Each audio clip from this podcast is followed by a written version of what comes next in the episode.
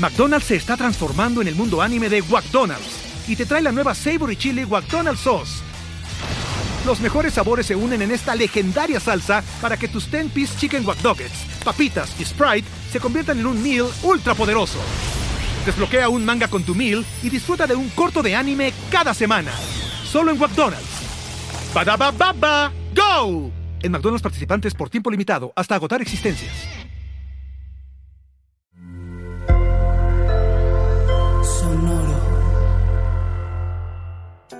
Bienvenidos a SOS, una sección del podcast de Supracortical, donde platicamos de eso que a ti realmente te importa. Me mandas un mensaje de voz y nos ayuda a todos a tener esta conversación que nos permite elevar la calidad de nuestra vida. Yo soy el doctor Rafa López. Vamos a comenzar.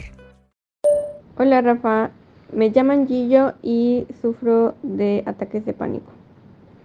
Em, todo comenzó hace como un mes, este, bueno, en el mes de abril ya eh, tuve la oportunidad de viajar al extranjero y presenté em, mi primer ataque de pánico. Yo ni idea de lo que se sentía ni qué me estaba sucediendo en ese momento. Fue una sensación horrible. Yo em, pues físicamente sentía como taquicardia, se me adormecían las manos, este, se me entumeció el cuerpo Sentía que no podía respirar y mis pensamientos solo iban en ya no quiero estar aquí, quiero irme a mi casa porque me voy a morir. Este, en su momento pues me diagnosticaron con eh, eh, ataques de pánico durante el viaje. Me dijeron se te van a seguir presentando y creo que fue lo peor que me pudieron haber dicho porque entonces eh, desarrollé una ansiedad en, de ahora estar como pensando en qué momento me va a agarrar el ataque, ¿no? Ya era no, o sea, fue horrible.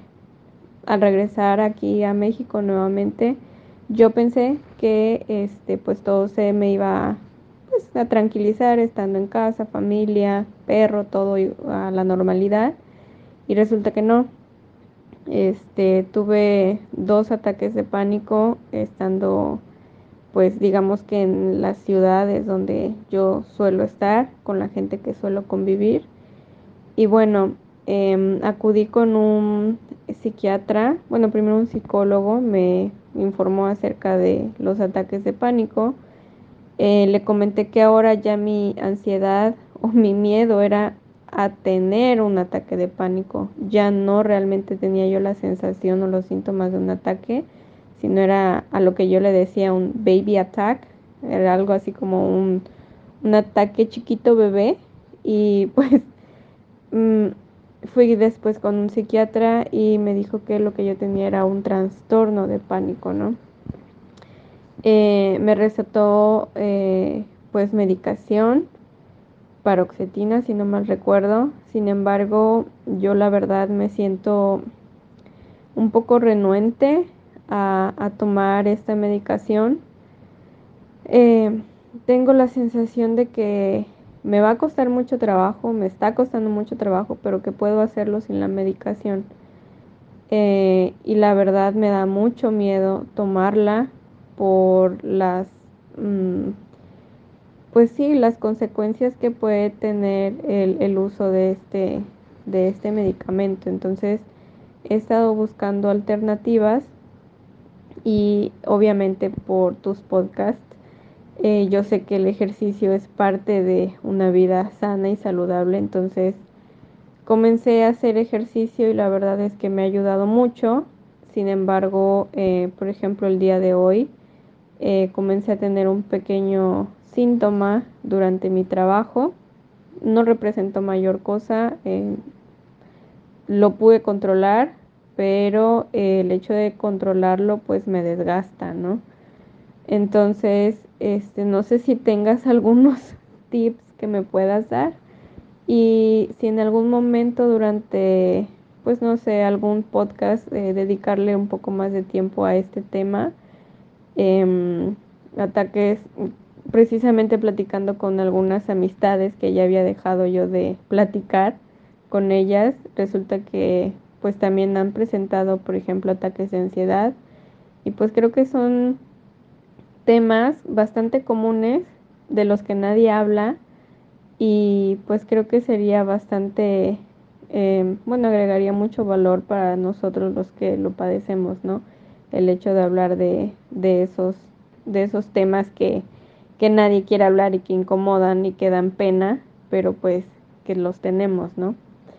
Eh, para finalizar, pues te agradezco también por, el tiempo que te tomas para escuchar este, todos nuestros audios. Te agradecería muchísimo que este, si se pudiera dedicar este tema de una manera más extendida. Y pues espero que estés bien y que todo el contenido de supracortical continúe. Gracias y bye. Gillo, querida, muchísimas gracias por la pregunta y por supuesto que te puedo dar un tip y una recomendación súper clara. Tómate tus medicamentos que te recomendó el médico especialista. Tómate tu paroxetina, por favor, hazle caso al médico especialista. A ver, estoy casi seguro de que ya platicamos de ataques de pánico en el podcast de supracortical, en el episodio largo que ahora publicamos los miércoles, pero mm, lo busqué ahorita terminando de escuchar tu pregunta y no lo encuentro, así es que con todo gusto volveremos a hacer o haremos por primera vez un episodio sobre los ataques de pánico, pero... Esto es súper interesante. La pregunta que me haces es clarísima, pones todos los datos, me encanta. Solo hay un pequeño detalle que no me queda súper claro, pero que casi puedo asumir que el viaje que hiciste fue intercontinental, que te desplazaste en el uso horario. No sé si haya sido a Europa, no sé si haya sido a Asia, a lo mejor no, y puede ser que no y no pasa nada, pero el cuadro terminaría de cerrarse si me dices, hombre, es que fue la primera vez que fui a París o tal, o lo que tú me digas, si te desplazas en el uso horario, es mucho más probable que te dé un ataque de pánico definitivamente. Bien, a ver, vamos a, a establecer algunas cosas importantes. Punto número uno, es de las cosas más comunes que le pasan a las personas verdaderamente súper común y si lo empiezas a platicar con tus amigos, con tus familiares, por ahí alguien levanta la mano de, ay, sí, a mí me dio un ataque de pánico hace cinco años, a mí hace 15, a mí ayer, o sea, verdaderamente es una cosa súper frecuente. ¿Por qué? Porque los mamíferos somos seres ansiosos y dentro de los mamíferos los simios somos seres ansiosos y dentro de los simios los seres humanos somos seres ansiosos. Entonces es muy común que estos sistemas de alarma que traemos puestos para sobrevivir se activen un poco, entre comillas, de la nada. La gran diferencia entre, por ejemplo, un trastorno de ansiedad generalizada y un ataque de pánico, un trastorno de angustia o como le llamaste tú en la pregunta, un trastorno de pánico, la gran diferencia es que cuando la gente tiene ansiedad, hay un factor psicológico muy importante. Estoy angustiada, estoy ansiosa, estoy preocupada, tengo miedo de que me corran del trabajo o no encontrar trabajo, o de terminar mi relación de pareja, o del examen de matemáticas de lunes, o de los cambios gubernamentales a nivel mundial, o de lo que tú me digas. Pero hay un factor psicológico. Es decir, hay un por qué. Ah, pues está muy preocupada porque fíjate que le está pasando tal cosa. Ah, pues está muy angustiado porque resulta que tiene miedo de tal tema. Es como cuando te dicen, oye, tenemos que hablar, ¿eh? Platicamos el lunes. Y dices, no manches, no me dejes así todo el fin de semana, me dejas con la ansiedad puesta. O seguramente te ha pasado alguna vez tratar de localizar a alguien, a un ser querido, y no te contestan las llamadas y ya debería de haber llegado hace tres horas y te empiezas a preocupar y puedes llegar a niveles de mucha ansiedad, empiezas a discutir con tu pareja y, y, no se entienden y discuten y, y llegas a una crisis de ansiedad, pero es psicológica, hay un factor psicológico que desencadena esa ansiedad. Por otro lado, estos no son ataques de pánico, esto es trastorno de ansiedad, ansiedad a secas, llámale como quieras. Por otro lado, los ataques de pánico vienen sin razón aparente. Fíjate que estaba en el cine, ¿no? Estaba acompañando a mi sobrinito al cine por tercera vez a ver Cars No estaba yo pensando en nada en particular y de repente me empezó a palpitar el corazón y se me cerró la garganta y empecé a sudar y me daban ganas de salir corriendo y me paraba y me quería sentar y me sentaba y me quería parar y me dio mucha ansiedad, me puse a llorar, sentía que algo gravísimo iba a pasar. Y... Ah, ok, eso es un ataque de pánico.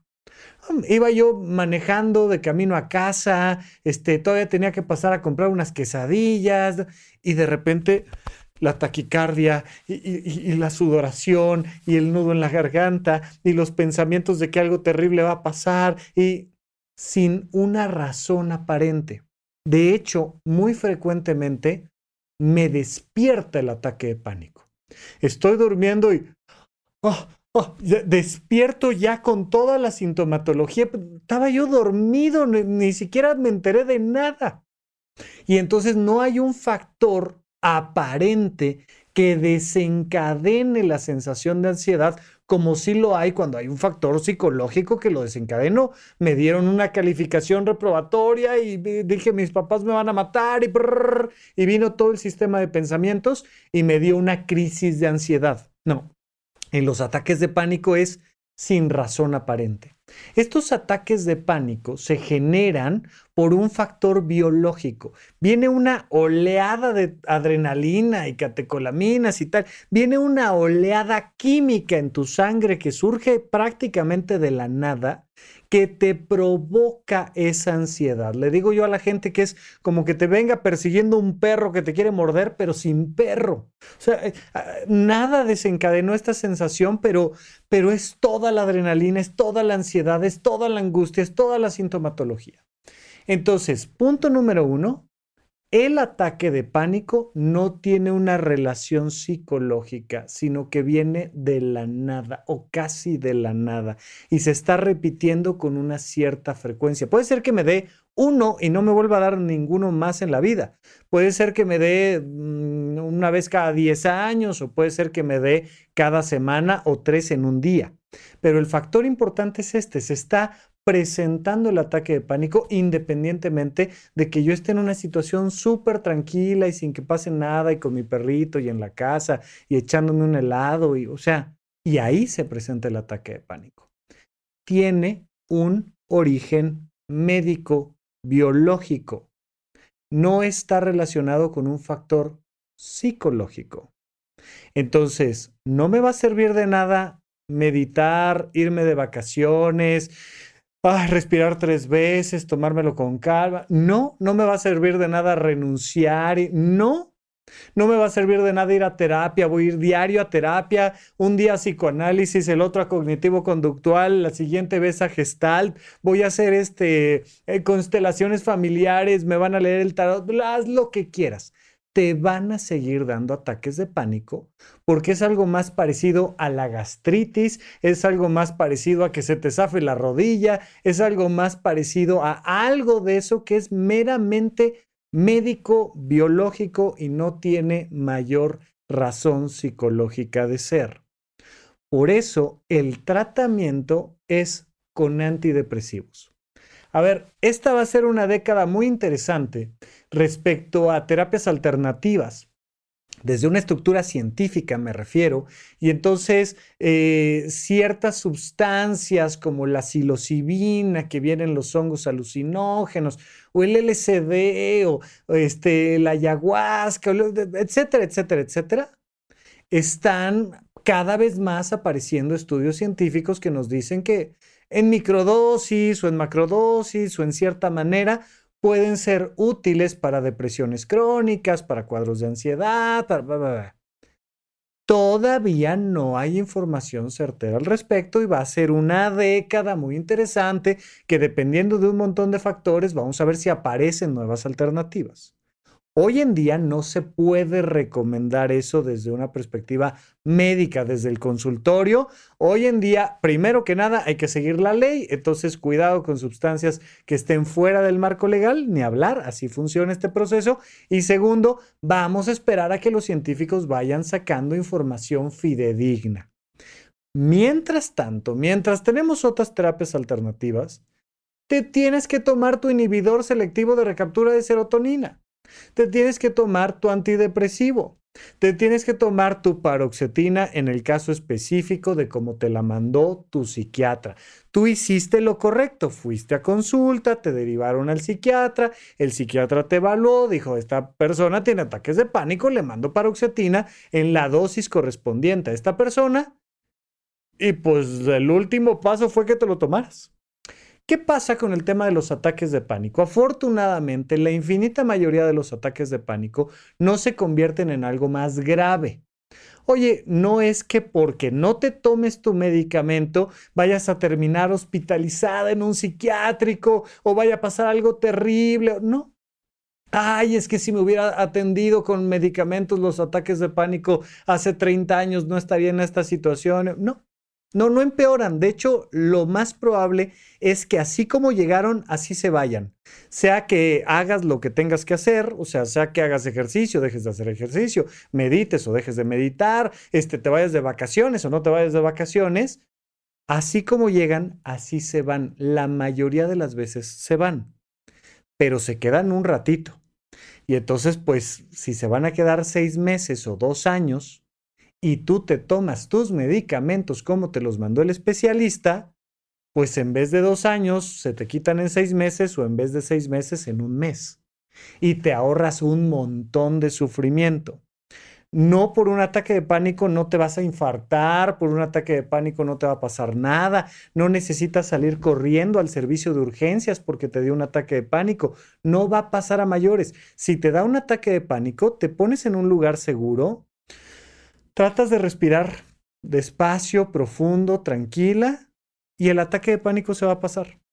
Se siente horrible, horrible, pero no es peligroso en un sentido de que vaya a pasar algo grave, de que si no te tomas el medicamento en ese momento vaya a pasar algo, de que vayas a terminar con alguna lesión, de nada, nada.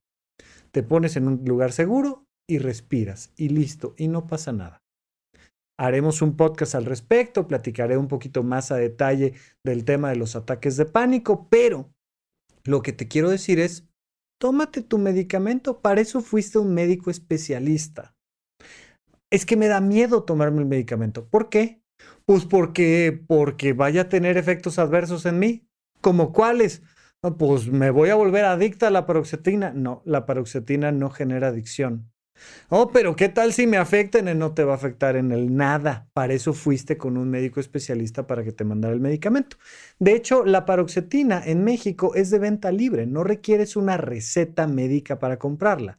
¿Por qué? Porque no tiene riesgo de adicción, porque es un medicamento muy seguro, porque no, o sea, puede llegar una chica de 14 años a la farmacia y pedir tres cajas de paroxetina y se la van a vender porque es un medicamento seguro. A mí me, me, fascina porque, porque tenemos estas cosas que consideramos malas y cosas que consideramos buenas. Entonces, la gente fuma, bebe alcohol, este, consume eh, drogas ilegales, eh, se come una pizza completa, eh, bebe líquidos en los bares con un montón de colores, tal y le dices, oye, paroxetina, ay no, esa cosa mata, vuelve loco, te deja estéril, algo te ha de hacer esa cosa. No. Si tienes dudas, se vale que tengas dudas. Si tienes miedo, se vale que tengas miedo. Regresas con el médico especialista y le dices, me da miedo tu mendiga pastilla. Y lo platicamos en consulta qué te da miedo, por qué, cuáles son sus alcances, sus riesgos. Por eso es muy importante que tengas este rapport, esta confianza, que hagas este clic con tu psiquiatra.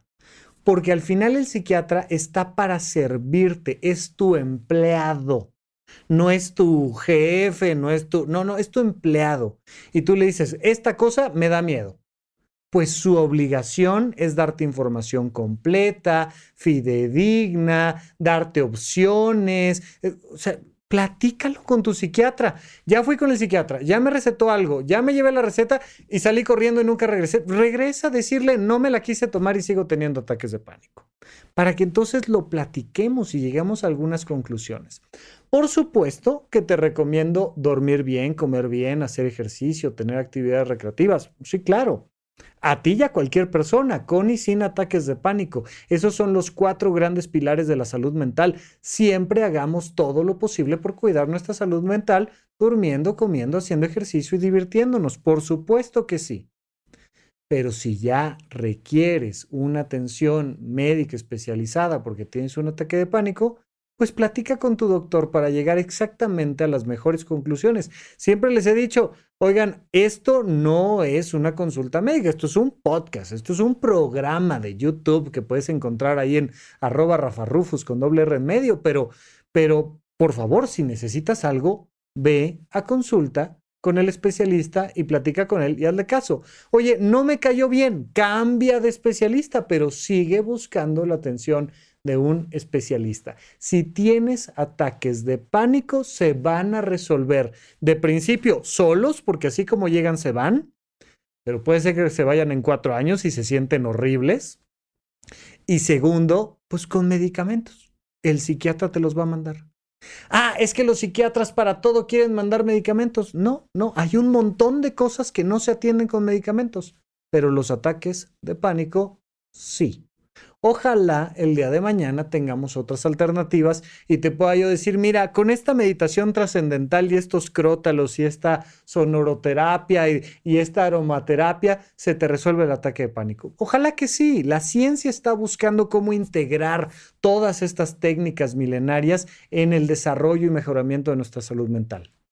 Hoy por hoy, 2022, mi recomendación es tómese su paroxetina. Así es que Gillo, te mando un abrazo, yo sé, da miedo, pero ánimo, espero que te sientas mucho mejor pronto. Bueno, vamos con nuestra siguiente pregunta. Hola Rafa, aquí te saluda Tere desde Guadalajara. Eh, en varias ocasiones hemos platicado y te agradezco mucho siempre la apertura y las respuestas que tienes este, para mí y para todos nosotros que escuchamos supracortical. Te pongo un poquito en contexto. Estas últimas semanas la he estado padeciendo totalmente. He estado con el síndrome del impostor a todo lo que da en mi trabajo. Es, a pesar de que me, están, me han estado felicitando, a pesar de que me ha ido muy bien, este, yo sigo creyendo que no lo estoy haciendo, que me falta, que este, no sé nada, que sigo necesitando ayuda de mis compañeros, a pesar de que tengo un año en esta posición y así, ¿no? Cabe aclarar que esta posición, cuando yo la tomo, eh, sabía que era nueva totalmente, o sea, no tenía experiencia en el, en el perfil, pero apostaron por todo mi, mi background que tenía, ¿no? Entonces, ahora, a pesar de que hay por momentos en los que digo, no, pues yo ya sé por qué me contrataron y no esperan que sea perfecto, sino con que resuelva y con que vaya aprendiendo, eso es más que suficiente. De repente vuelven a mí igual por situaciones familiares o por otras situaciones, como la, la necesidad, de alguna manera, del perfeccionismo, ¿no? De destacar, de que todo el tiempo estén diciendo, mira, qué bien lo hace, este, wow, este, ¿qué haremos sin ti? De hecho, me siento el eslabón más débil de mi equipo y nadie lo ha dicho, nadie ha expresado eso, pero en mi mente está ese pensamiento y a pesar de que ya he hablado con mis jefes y mis compañeros como para recibir retroalimentación, igual con mis compañeros de trabajos anteriores, pues todos me dicen cosas muy bonitas y puedo en un momento calmarme y hacerme consciente de que sí, sí, sí soy capaz pero puede pasar dos o tres meses y otra vez viene con todo. Entonces yo no sé qué tan normal es como estar sintiendo esta sensación. Creo que no recuerdo que me haya pasado en otros trabajos anteriores. Igual, este, he cambiado como de roles hace años, pero no, no sentía como esto. Esto es como, sé que es un mayor reto, me ha gustado y, sé que si no lo estuviera haciendo bien, pues ya me hubieran corrido pero es, es muy fuerte. Tere, querida, como siempre, muchas gracias por tu pregunta. No sé exactamente cuándo se publica este episodio, pero estamos o por vernos en Guadalajara en la conferencia del 29 de octubre o ya nos vimos. Ojalá nos hayamos visto por allá y si sí, que allá nos hayamos dado un abrazo. A ver, muy clara tu pregunta. Oye, ¿me sigue dando el síndrome del impostor? Sí, claro, por supuesto. O sea, ¿Cómo que esperabas? No, pues yo esperaba que ya con, con el podcast y con la terapia y ya. Pues no, eso también es parte del perfeccionismo. Vas a seguir teniendo el síndrome del impostor. Normal. Los seres humanos somos ansiosos. Nuestro cerebro no está diseñado para ser feliz, está diseñado para sobrevivir, aunque tenga que tener las alarmas prendidas todo el tiempo. ¿Es un error de diseño? Pues es un error de diseño. Oye, ¿me sigue dando el síndrome del impostor? Sí. Pero como dicen los gringos, fake it till you make it, ¿no? Fíngelo hasta que lo logres. Tú vete a trabajar y forma parte del equipo y pide el ascenso y di, sí, nosotros lo podemos hacer y aviéntate. Oye, pero es que siento esta sensación de que no, no lo voy a lograr. Hazlo con todo y esa sensación, ¿no? O sea, hazlo con miedo. Dicen por ahí, te lo vas a encontrar un montón en redes sociales. Hazlo con miedo. Oye, sí, pero es que quisiera no sentirlo. Perfecto.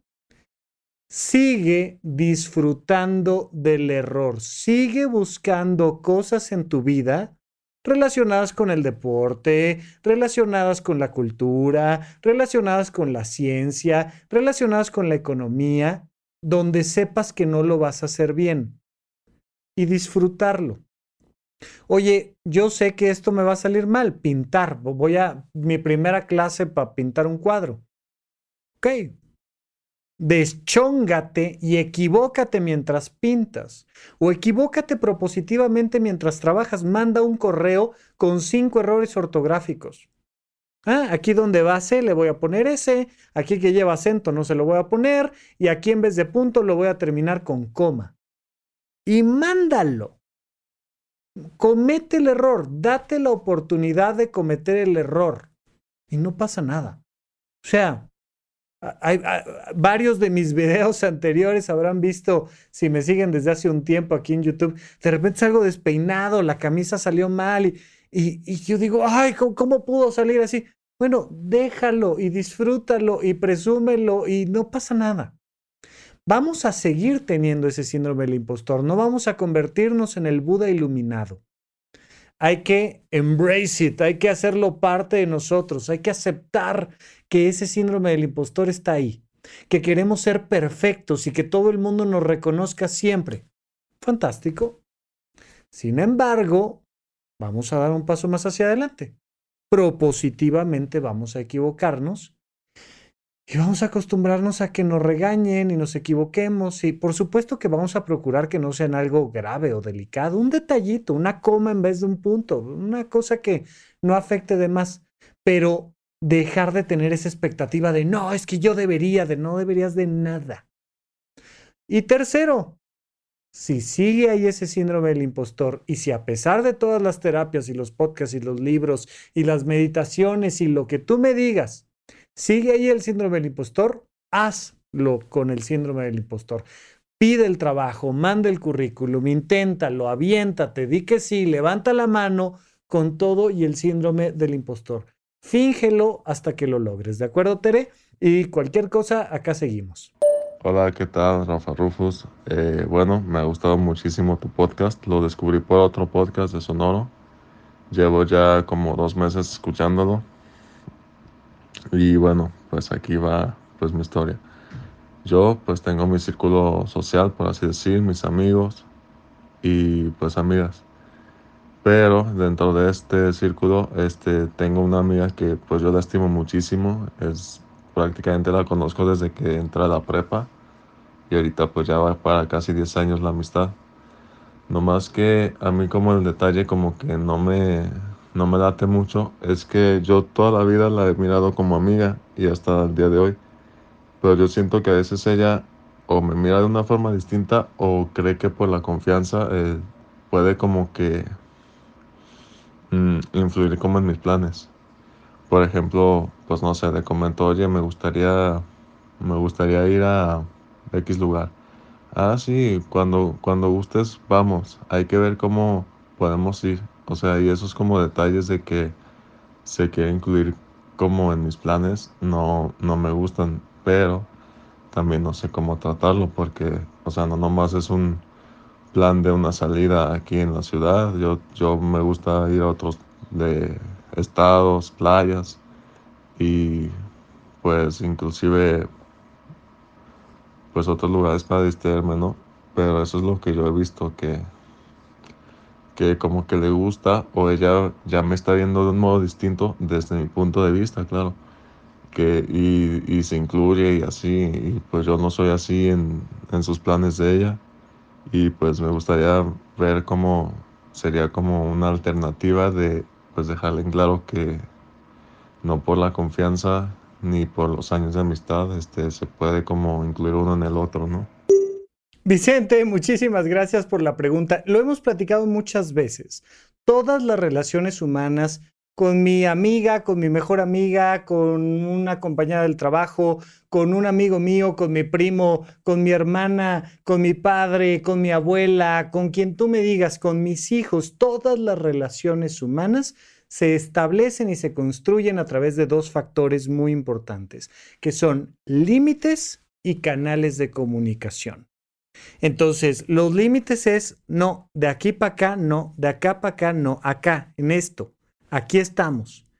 Y nos comunicamos. Entonces, mira, si tú te quieres comunicar conmigo, pues me mandas un mensaje de voz y yo lo pongo aquí en el programa. Ah, pero yo quiero que lo pongas ya, hoy, ahorita que te lo mandé. No, hay un límite. Vamos poniendo los mensajes en orden y pues lo, pondremos cuando toque. Pero tú y yo somos mejores amigos, no importa, es una estructura que traemos, esos son los límites. Pero una vez que pongo el mensaje, ahora sí platico contigo directamente. Hay límites y procesos de comunicación. Entonces, hay un montón de circunstancias semejantes, ¿no? Donde de repente, oye, vamos a tener clase de 7 de la mañana de lo que tú quieras, este, de historia del arte. ¿Ok?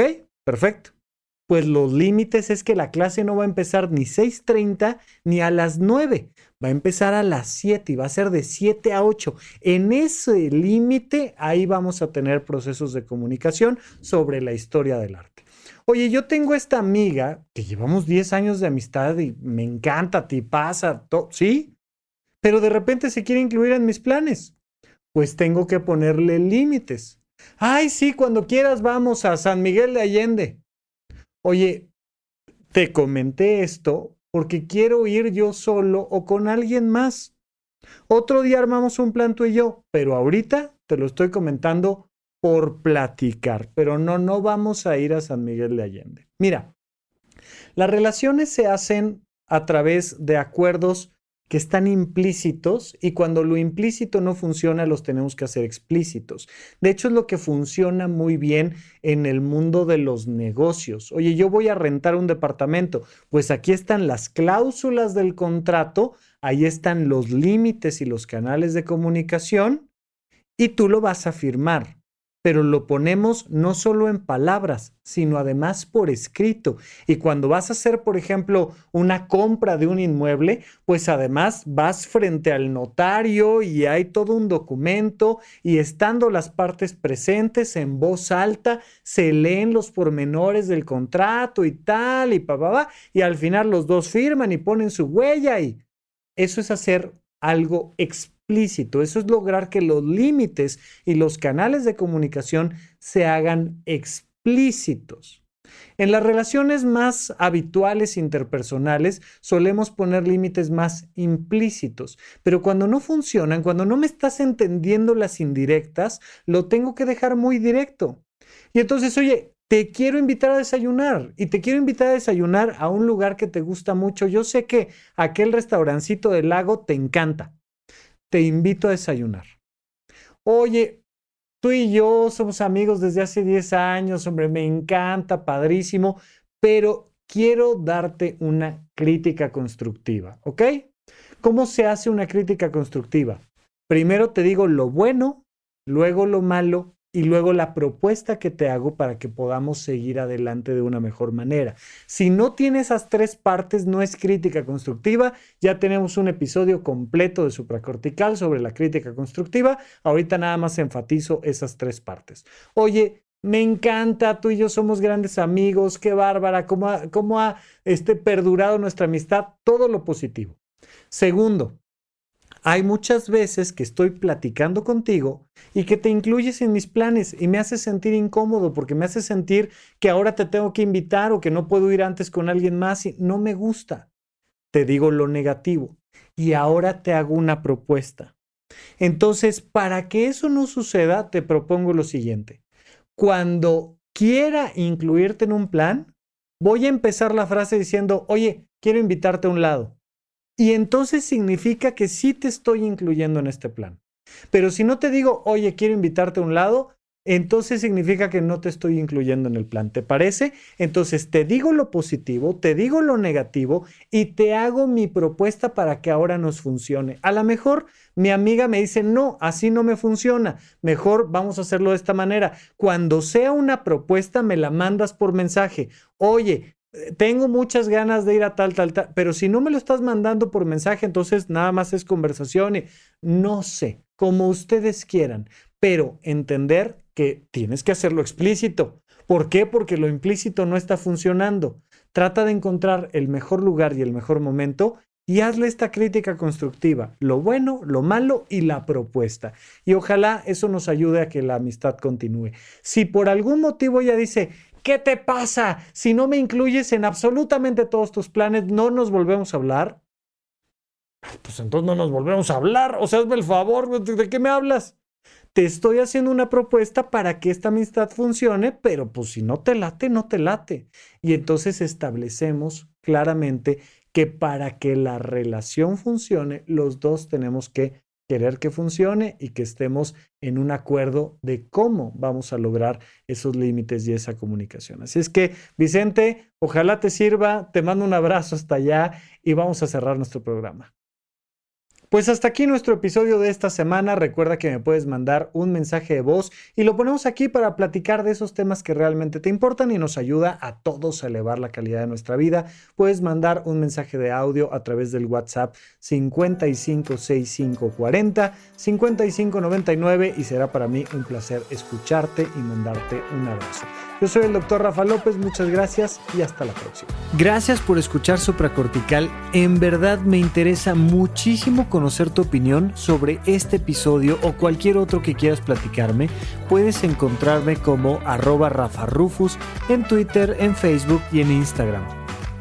Quiero darte las gracias por escuchar Supracortical y sobre todo por suscribirte y seguirme donde sea que estés escuchando este programa y así te puedes enterar todo el tiempo de nuestros próximos estrenos.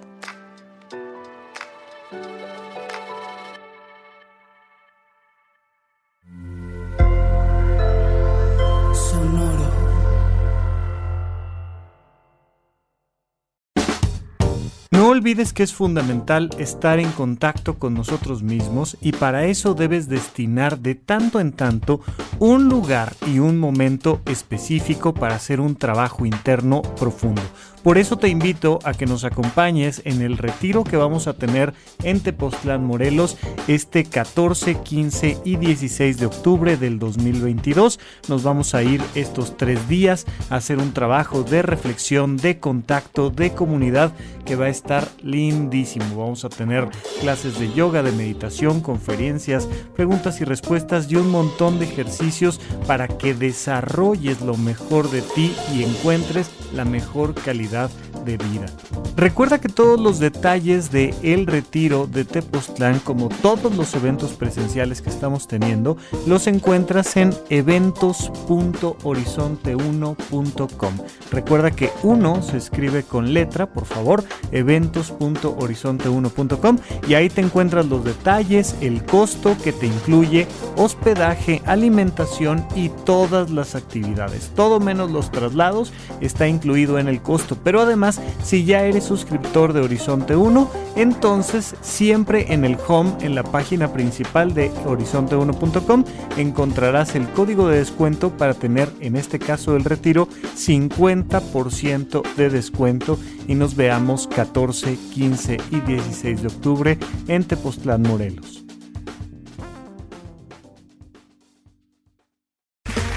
Okay, round two. Name something that's not boring. Laundry? Ooh, a book club. Computer solitaire, huh? Ah, oh, sorry, we were looking for Chumba Casino. That's right. ChumbaCasino.com has over 100 casino style games. Join today and play for free for your chance to redeem some serious prizes. ChumbaCasino.com. No purchase necessary. Void prohibited by law. 18 plus terms and conditions apply. See website for details. ¿No te encantaría tener 100 dólares extra en tu bolsillo? Haz que un experto bilingüe de TurboTax declare tus impuestos para el 31 de marzo y obtén 100 dólares de vuelta al instante.